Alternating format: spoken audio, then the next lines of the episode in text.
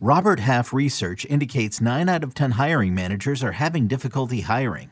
If you have open roles, chances are you're feeling this too. That's why you need Robert Half. Our specialized recruiting professionals engage with our proprietary AI to connect businesses of all sizes with highly skilled talent in finance and accounting, technology, marketing and creative, legal, and administrative and customer support. At Robert Half, we know talent. Visit RobertHalf.com today.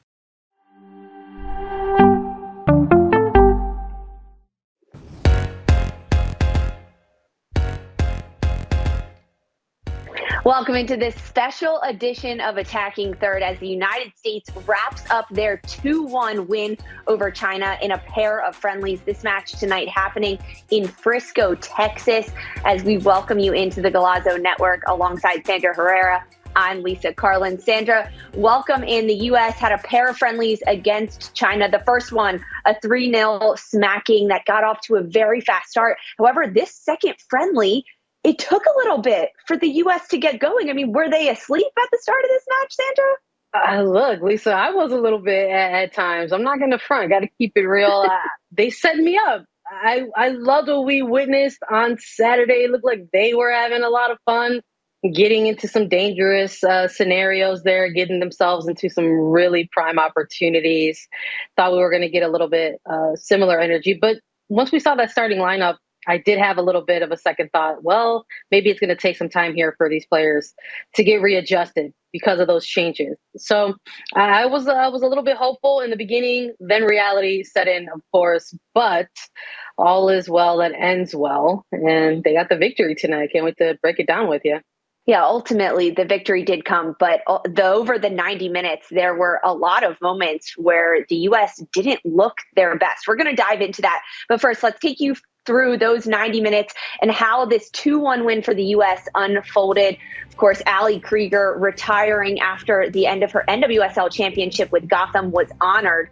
But throughout the first half, a bit of a snoozer until the stoppage time. It's a set piece from China and disarray defensively for the United States. The ball comes across. Kingsbury's out of position and it's headed back through. It's Shen Mengyu who gets the opening goal of this match from China. She plays for Celtic and an opening goal in this match that no one thought was going to come from China. In the second half, uh, a set piece corner kick for the United States. It bounces around the box. Sonnett lays it off, and Sam Coffey gets her first U.S. international goal on this redirect. It's a beautiful curler into the top net. That's Coffey's first goal of the year.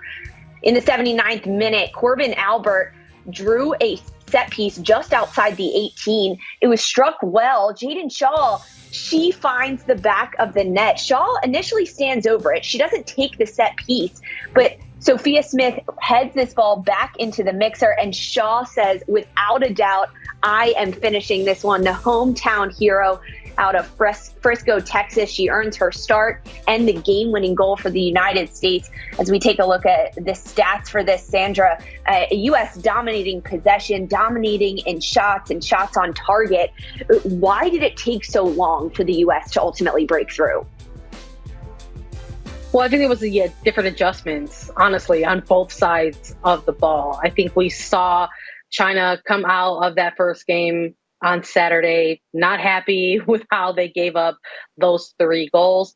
And we saw a bit of an adjustment for them in a 5 4 1 in this match. And it was difficult for the United States to break that down a little bit, kind of reintroducing a bit of that storyline that we've heard around this team in 2023. That sometimes when they face a, l- a little bit of a block, it's difficult for them to break down through stretches of a game. And we saw that tonight. So while it was really exciting to maybe see a bit of a 4 2 2 in a box, uh, and then now at times see a 4 2 2 2, how was that going to work in a second game? And it looks like China maybe had an answer for that in this five back. Not a lot of moments of uh, dangerous looks as compared to what we saw on Saturday, but I don't think it was lack of effort. There was still some good defensive press by this United States team.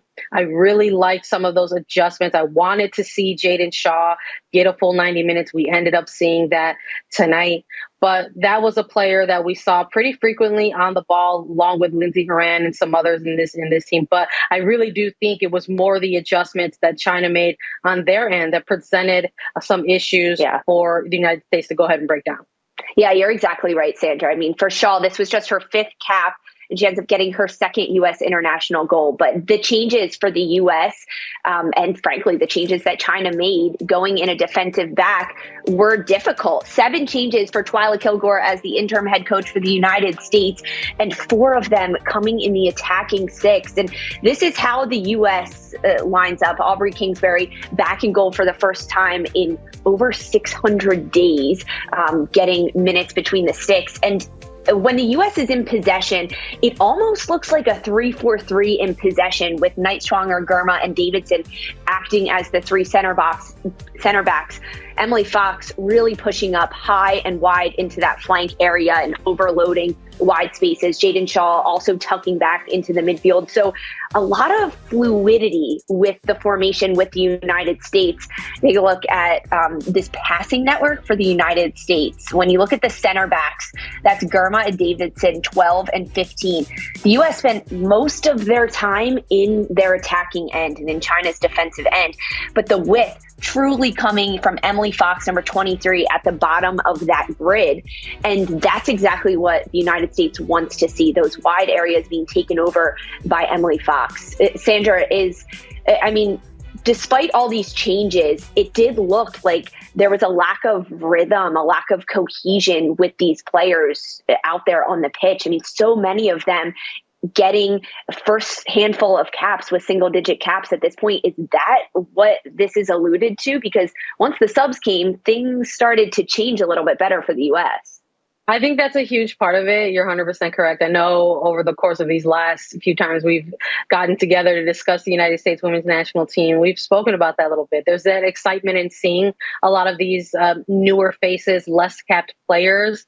But in a second friendly, where you have all of these different rotations, like, yes, there was going to be a little bit of, of, an adjustment that needed to be made. But I thought it was a really interesting point to take a look at some of those areas on the pitch. If you're looking line by line, even kind of breaking it down further and saying not only are these newer names playing, getting a starting role tonight, but they're getting a starting role with each other for uh, really the first time, or they haven't really had a lot of time together to experience each other's movements and kind of have a little bit of that cohesion. So maybe that's also why we saw a little bit of lack of fluidity. And let's be real, Lisa. I mean, it's it's the final game of the year. Maybe there's some moments of, of senioritis. I mean, I know I'm looking forward to the holidays, and I'm sure you are too. But it's it's the last game uh, of the year, and and maybe if you're kind of given a little bit of a similar assignment. You're going to go out there and just try to kind of give it your your best. But I think when we saw some struggle, some a little bit of you know flat-footedness out in this one, and then you have a goal to kind of close out that half, you're conceded. It definitely shakes some things up. So a combination of like needing to wake up by conceding a goal with a combination of putting in players who have had experience in shaking things up, I think kind of alluded to putting better potential in front of goal down the stretch of this game. Sandra, I mean, we can't give senior senioritis the excuse here because so many of these players are still trying to prove themselves on this roster and try to secure a spot at the Olympics just a few months away or eight months away. So that to me, that's just not a good enough excuse for this side. I think that the biggest factor is that they didn't have a lot of rhythm together. So many of these players were playing together for the very first time and in a new formation. So that wrinkle does change things up. I think with the midfield unit specifically, Sam Coffey, Lindsey Horan, um, and Emily Sonnett in there. Emily Sonnett's done a great job, and Sam Coffey understands her role as well, being more of that defensive player. But Lindsey Horan pressing up higher as more of a 10 in this game. I frankly didn't like it as much. She plays better as an eight or a box to box midfielder, a, a, six that drops back into the double pivot, who can then press forward.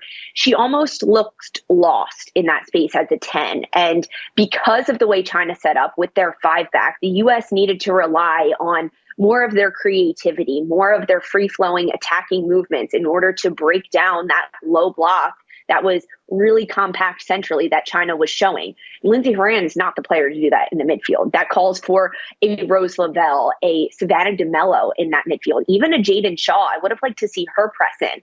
And that's the change that we did see in the second half a little bit because Lindsey Horan stretched out. She occupied space on the flank. Jaedyn Shaw was able to tuck in a little bit more, and there was a little bit more movement. But that needs to happen in the first half, especially if you're Lindsey Horan and the captain of this team. She has to be the one dictating that, right? I got to ask you, though, Lisa, do you think when she plays a bit higher on this pitch, do you think it changes not just obviously what's happening around her, but her perhaps ideal profile as a player? What would you ideally like to see her coming out in these roles?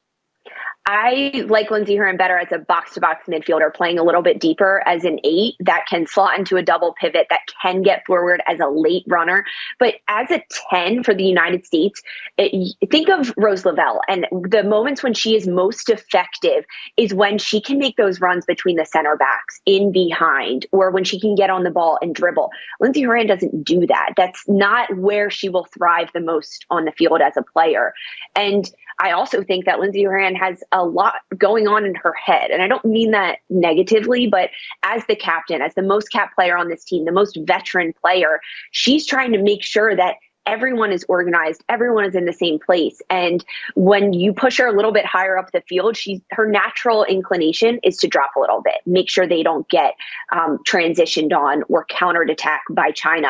And as a 10 you have to press higher. And throughout the first 45 she was dropping too much when they didn't need to. They needed creativity and combination in that front line um, Sandra, with the changes that did ultimately come in the second half for the United States, so did goals. I, I want to talk about the first goal for Sam Coffey, um, her first international goal, and she's the assist queen. She led the NWSL with eight assists this year. Um, how special is that moment for Sam Coffey, and, and what did you like from Coffey's performance? Yeah, you love to see it. I think what I liked the most out of Coffey's performance tonight was her ability to make those quick adjustments. I, I think in a game where we wanted to see players not look so sluggish or try to play with a little bit of ur- uh, urgency. I think Coffey was a player that stood out a little bit in that. We saw her trying to go to the ball or try to read the play to meet the ball. And I think that early call with the handball, she was a little bit discouraged by that, but that was a little bit reflective of how she was trying to play in the press a bit through stretches of that different defensive press. So I'm very happy that she got the goal because who doesn't love to get a, a, goal and eventually see this team get the W? But this is a player who has been called in and out of national team camps, who maybe was more on the bubble versus part of that actual player pool uh, in terms of the build up to the World Cup and who was going to be named to that 23 player roster to the World Cup someone who kind of fell out of contention for that. So, so to sort of see this kind of full story arc kind of come full circle towards the end of the year where she's back in the mix of these national team camps, getting minutes tonight, getting a start. And getting the goal that ultimately kind of changes the trajectory of this game, I thought it was massive for her to kind of get that and close out the year. But I, I liked her performance tonight. I think it says a lot about her as a player when we saw maybe a little bit of disjointedness or a little bit of lack of cohesion, that this was a player that was still trying to find herself on the ball or disrupt China whenever they were trying to transition. She's been on the bubble. Sam Coffey's been on the bubble of this roster. Andi Sullivan not called into this camp. Sandra, is there a spot on this roster for Sam Coffey moving forward? Yeah, I, I, I think so. I, I, would say that anything's possible now when we're tapping into a new era of things. I mean, we've been talking endlessly about the eventual arrival of Emma Hayes. Interim head coach Twyla Kilgore has shown that she's not afraid to rotate and get players minutes. So I would anticipate that this absolutely is not going to be the, the last uh, time we see Sam Coffey, especially in the midst of a build up to an Olympics. I'm sure Sam Coffey's going to love to hear that, Sandra. Um, appreciate it as always. All right, we're going to take a break. We've got plenty more to break down with the United States and their 2 1 win over China when we return. Don't go anywhere.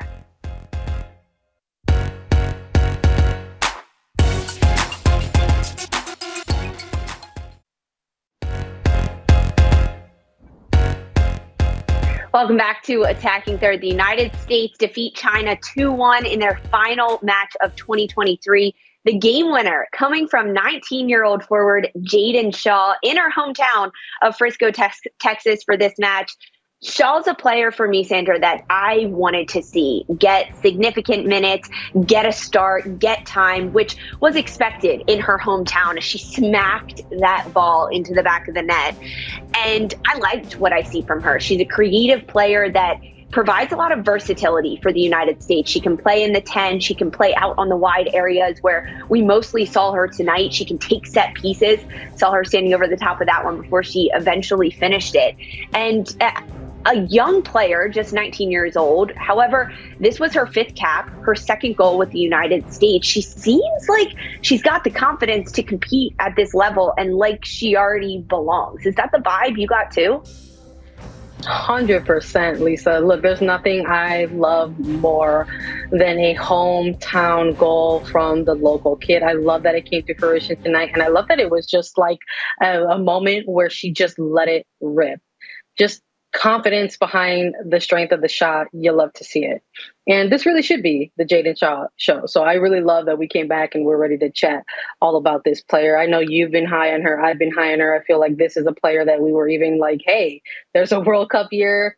Is there a shot? There's always a shot, but unfortunately, we didn't get to see her in the World Cup. But I think we've got to see her development in a lot of other ways. So we know what she can do for club. We've seen her really deliver the goods when it comes to San Diego AFC and playing in NWSL.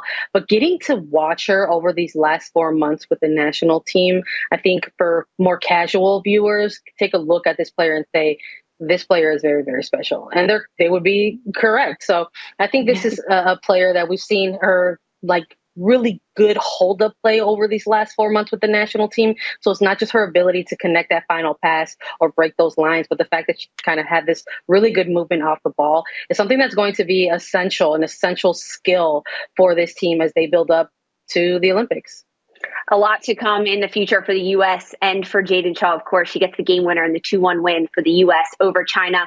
Sandra, switching gears to our, our sisters to the north, Canada.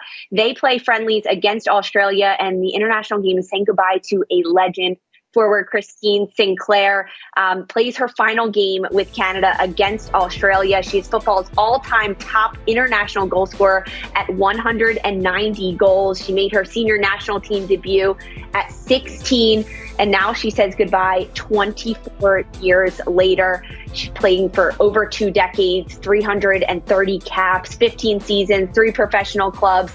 It is the end of an incredible era and all that Christine Sinclair has done for the game of women's football internationally for Canada in the NWSL. And we've had the pleasure to watch her. So we say goodbye to a legend as Canada takes on Australia in the second of two friendlies um, in this international window.